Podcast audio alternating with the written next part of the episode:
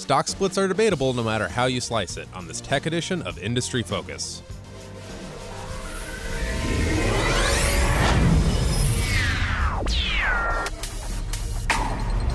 Greetings, fools. Sean O'Reilly here at Fool Headquarters in Alexandria, Virginia. It is May 6, 2016, Friday, TGIF. And uh, in studio with me to talk all things tech, as always, is Dylan Lewis. What's up, man? Not too much, Sean. Nice to be back. We had a little break last week because I was hosting with Nathan on the show. Yeah, how did you? How'd you do with the chair switch? I sat in your chair, the host chair. Was it weird? And he sat over here. Super it was weird. different. It was a good like- show, by the way. Well, I realized that the camera was getting my right side rather than my left side. Is that your better side? I don't know. I guess you'd have to ask the viewers. What do you write into us at Industry Focus at Fool.com to tell us which side is Dylan's good side? There it is, the email plug. Now we can get on with the show. Um, so uh, we're talking about not ser- not necessarily a tech theme uh, today, but it obviously affects a couple of tech companies, which we'll be talking about. Uh, but we're talking about t- uh, stock splits. Um, so Dylan, for our listeners that may not know, what is a stock split? Stock split is basically if you think about a company's value and their ownership as a pie. Uh, stock splits are taking that pie and maybe it's cut into eighths, we'll say, to start, and then cutting it into sixteenths. What kind of pie is it? I like to think it's a pecan pie. Pecan pie. Pecan pie. So if you owned an eighth of that pie and it was a two for one split, you would be getting now two slices of sixteenths pie, right? Why do people do this, Dylan? No. Uh, yeah, I mean, there are a couple different reasons companies do it. Um, some of them I put credence in, some of them I don't personally. Uh, but the idea here is like you're making your shares slightly more accessible to the average investor. So because the overall value of the company doesn't change and you're just getting smaller slices. So say uh, you're currently trading at $100 a share. Uh, they do a two for one split. They are now trading at $50 a share, right? And you have two shares in your account. What is your opinion on that? Because obviously, and everybody's favorite example of this is, uh, of course, Warren Buffett's Berkshire Hathaway. Uh, not everybody has a two hundred thousand dollars to just buy one share of something. Um, do you think that matter? Like, I think there's something to be said for keeping your share prices high be- and having people that are buying and holding and not moving in and out of positions. I, I think it does attract a certain type of investor. Um, I do think it's nice when companies decide that they want to make their shares more accessible to the average investor. You know, Tim Cook, when Apple split seven for one, said, uh, "We're taking this action to make Apple stock more accessible to a larger number of investors." Like, made Got it plain and simple. Like, this is part of the motivation for this. Uh, one of the other things people will cite is it does increase liquidity. Um, if for whatever reason you're seeing really wide bid ask spreads, so what people are willing to sell for versus what people are willing to buy for, and the brokerage accounts or the brokerage teams that pair those up, um, you'll see those spreads tighten up. that seems like kind of a dubious claim in this, you know, in today because of just the proliferation of technology in the financial industry. Yeah. Um, all trading is done by algorithm now, anyway. So Especially because most companies that are splitting, for the most part, already have a pretty big, you know, daily active volume, and, Right. and it's it's not something that's going to dramatically change that. Uh, so so I don't know how much I believe that, but the last line of thinking, and again, this is one that is not super uh, super relevant, maybe as much anymore, but uh, board lot thinking and the strategy there. So uh, a board lot is the standardized number of shares as defined by a stock exchange um, as like a trading unit, and so. Uh, basically, you think about some of these big institutional moves and brokerage moves that happen. Um, the purpose of these board lots is to avoid odd amounts of shares. So if everyone is working in these 100 share denominations, typically, uh, then you won't wind up with these weird 83 share lots that no one wants. right. And so um, that's it makes it easier to get a collection of 100 shares for that board lot if the share price is lower. Got it. Again, that just seems like that would have been more of a problem 30 years ago. Right. Yeah. And and so I think, and I actually have a, a great data point and some questions to ask uh, that tie into that a little bit. Okay. Uh, so it's kind of an interesting data point I came across in researching the show. From 2008 to 2013, only 12 S&P 500 companies on average split their stocks each year. Uh, and this is data coming from S&P Dow Jones indices. By comparison, in the 90s, an average of 64 companies in the S&P 500 split their stocks each year. In 1997, there were 102 total stock splits. Wow. So they're proofs in the pudding. I Yeah. mean, yeah. And so I have a couple theories as to why stock splits are going down. Mm-hmm. Uh, before I name any of them, Sean, do you have any guesses or any thoughts Uh, yourself? I when I peeked at yours, they're very good. But um, the other theory that I have is the um, uh, Warren Buffett has become a huge part of just the American nexus and everything. Um, and he's become increasingly influential in the last 20 years. I mean, all these books, and he's just everywhere, and he's he's basically a household name now. And um, another instance where he kind of said this is silly was um, tech companies in the early 2000s, and actually Coca Cola too. They weren't expensing stock options on their income statements. They were giving millions of dollars to uh, employees, but they weren't expensing them on income statements. And Buffett was like, "That's silly. It's hard to calculate the value. I'll grant you, and that's fine." But you need to account for it but somehow. you need to account for it somehow. And um, not only did Coca Cola, which you know he owns nine percent of, do it, and that was actually the first S and P 500 company to expense stock options, I believe. Um, if it w- if it wasn't the first, it was one of them. Um, but he actually got his buddy Bill Gates to do it at Microsoft. They were the 1st big tech companies. So I would throw. I, I couldn't prove it, but I would just throw out Buffett being part of the American Nexus and his thoughts on the matter. You know, he does not believe in share splitting. He wants long-term partner shareholders. Um, I would throw that as uh, a harebrained theory of mine. Yeah. okay, so so a couple thoughts that I had on it. Um, one of them, you look at the time frame that was cited, and I grabbed this from a Wall Street Journal article. But that 2008 to 2013 range, that's mid to post financial crisis, and so you might just see companies that are looking. for... They were doing reverse stock splits, more like yeah. Uh, you might just see companies wanting to stay stable and not really rock the boat with anything crazy on right. the corporate governance side. Um, one of the other things I think to your point about technology, you have online discount brokers which make building positions much cheaper. Right. And so you know, you look at some of the very expensive tech stocks right now, like Apple, or sorry, like Google. Um, if you want to buy one or two shares, eh, right now you can do it and pay a seven dollar commission, right. and it's not a, the expenses are not a huge, huge portion. In of fact, the overall transaction flat, so it doesn't matter. Right. Yeah. Whereas you know maybe in the early '90s or so, uh, the cost of making those types of trades and position building and dollar cost averaging uh, was a little bit more expensive. Uh, the one other thing I think might be contributing, maybe not quite as much, is uh, the widespread availability availability of fractional shares. And so the idea that people do not need to buy an entire share of Google. Right. You can. There are a whole bunch of platforms out there where you can buy parts of a share of Google. Wonders of modern technology. Yeah. So, um, so those are some of the reasons I see. But I think largely companies are not uh, they're not as tied up in the idea of making it as, as accessible to buy shares, and yeah. I think there's something to that idea of building more of this buy and hold uh, holding company type approach. I mean, you see that that's what uh, Alphabet did, right? Yeah. I mean, that's kind yeah, of what they're yeah. moving towards, and there's a lot of Buffett influence there. So when do you think investors should care about a stock split? Like if it's act- when will it affect their lives? Yeah. so to go back to that metaphor of uh, the pie's the same size and you're just slicing it differently and you're owning that same portion. Uh, sometimes there are instances where it's not just one of the slices gets to vote a lot.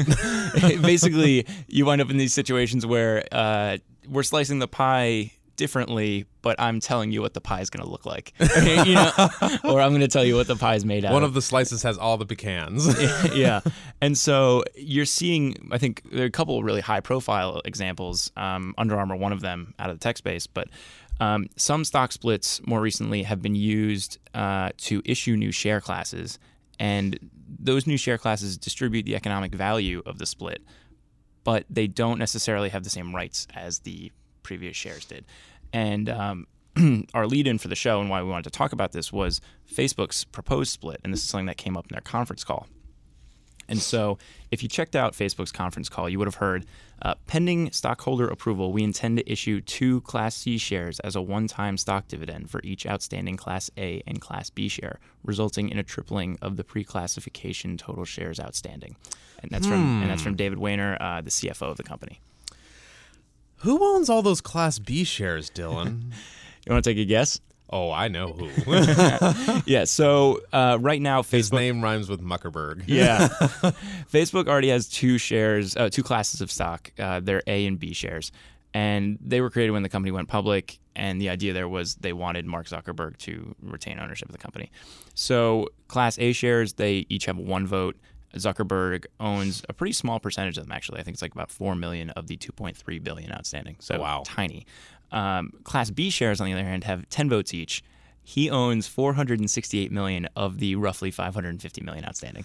Yeah. So like 85%. yeah. Uh, so all told, he owns about 15% of the company, but wields like 60% of the votes. So this is automatic. The proposed, uh, you know, issuance of the two Class C shares and everything, pending stockholder approval.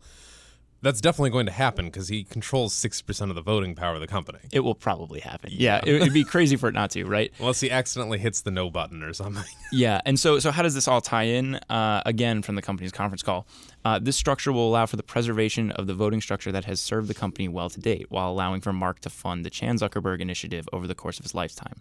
Importantly, as part of this proposal, the preservation of the multi-class capital structure would generally be predicated on Mark continuing to maintain active leadership an active leadership role at Facebook.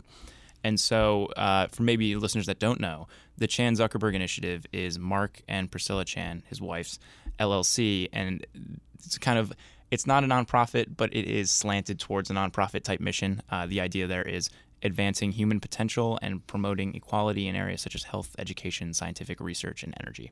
So, He's more or less doing what Gates did, just a little bit younger, Yes. with the Bill and Melinda Gates Foundation. Exactly. And so earlier in the year, uh, they committed to donating 99% of their Facebook shares, uh, the value of their Facebook shares.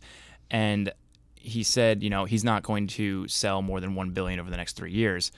But for him to do that based on his current ownership, uh, he'd hit a point where he'd be selling very valuable shares, Right. right? In terms of voting rights. you mean. Yes, in Yeah. terms of voting rights. And so if you look at this, what is effectively a three to one split, um, he will be receiving a ton of shares, over 900 million shares to work with. And uh, he will then be able to transfer the non voting shares, the Class C shares, uh, to those foundation the or- foundation, the yeah. LLC, and then maintain that ownership. Got it. And and this is uh, very similar to what Under Armour looked to do with their C shares, right? I mean, it, the idea there was Kevin Plank is at the helm and he wants to maintain ownership of the company. It's always.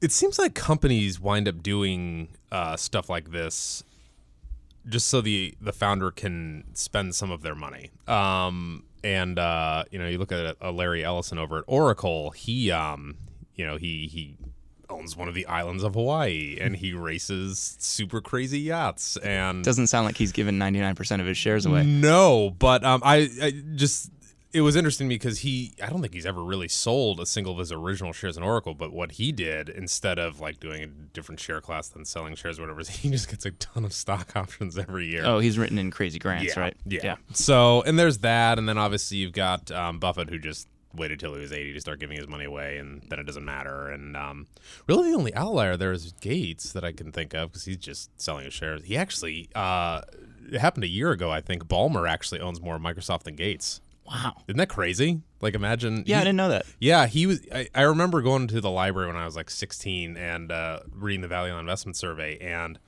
one of the pages in it is major insider insider sells, and they just send it out every month or whatever. Every month, like clockwork, for like 15 years, Gates has just been selling 20 million Microsoft shares. Like, anyway, so how do you? Bottom line, stuff like this always kind of leaves a bad taste in my mouth. Yeah, there's there's that weird tinge of like I, I know what you're doing and I think it's right. Right. Because if, if you're a Facebook shareholder, you believe in Mark Zuckerberg Right. and you believe in the, his vision of the company and you want him at the helm. I can't think of anyone else Right. that you'd rather have running that company. Um, so you want him locked up and you want a corporate structure that gives him the opportunity to wield ownership as he sees fit and steer the company towards the initiatives that he wants to be working on. Um, it is there's that On the other hand, yeah, there's that, that weird taste to it though, and you know, if you own Facebook and you don't want Zuckerberg at the helm, Why are you buying Why it? are you Why do you own them? I guess. Um, It just seems to me like stuff like this, just complicated, convoluted ownership structures, long term, they kind of muck things up a little bit. yeah, and you know, there's actually already been a class action lawsuit filed by a shareholder claiming uh, basically this move gives Zuck Did that happen about five minutes after this announcement was made? Yeah, it was like that.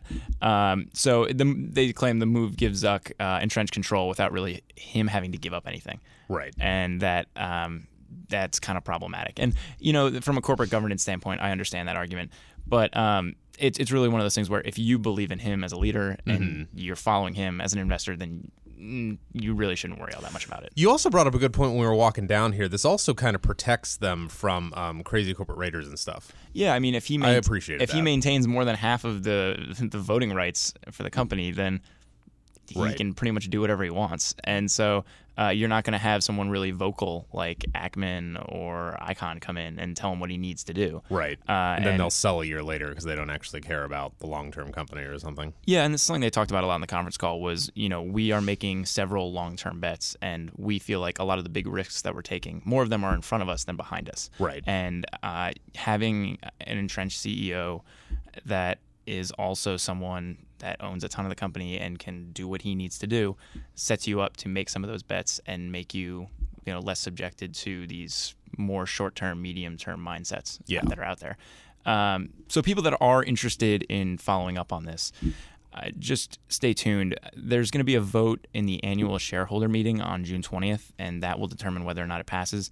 I'm, It will. I'm guessing it probably will, um, but more to come on that.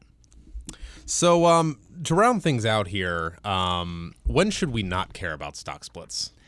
Yeah, in you know, Every other instance? we so we so we yeah basically if it when none of the above applies you know Right. like if it's not materially changing uh, the corporate ownership structure um, if you are simply getting two shares of the same share class for one that you owned before then it's probably not much of a big deal right, Um, you know reading financial media stuff you know i'm sure you see this too but you know i'll see things like amazon should split its stock because it's expensive and people people should buy do it you do you feel richer with a ten dollar bill or two fives? Yeah. And you'll see the arguments that are like, well, psychologically, you know, uh, someone believes that an $100 stock could go to 200 much more easily than a $500 stock could go to 1,000. Like, well, but that's not how growth works. Like, it, it's, you know, it's the same growth percentage either way. Um, so I don't know. I would just ignore that kind of noise. The only other time I could think of where it would matter was it was being done for a reason such as an acquisition. Um, Berkshire Hathaway has um, a Class B shares that are uh, one one hundredth, I think. So they they're traded for two three thousand dollars, and then Class A is two hundred thousand dollars. Um, and they were actually done so Ber- uh, Berkshire Hathaway could buy. Um, uh, oh shoot, American. Uh, American General Insurance. Anyway, they bought a, another insurance company in like 1999, and it was a stock for stock deal. And they're like, we can't chop up a hundred thousand dollars share price, so they had to issue the Class B in order to make that possible. Yeah. So that's Um, when you need it. But obviously, the event there is the merger, not the actual split. Because yeah, Right.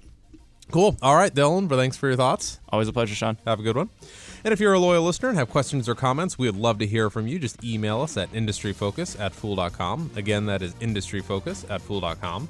And as always, people in this program may have interest in the stocks they talk about. Motley Fool may have formal recommendations for or against those stocks, so don't buy or sell anything based solely on what you hear in this program. For Dylan Lewis, I am Sean O'Reilly. Thanks for listening, and Fool on.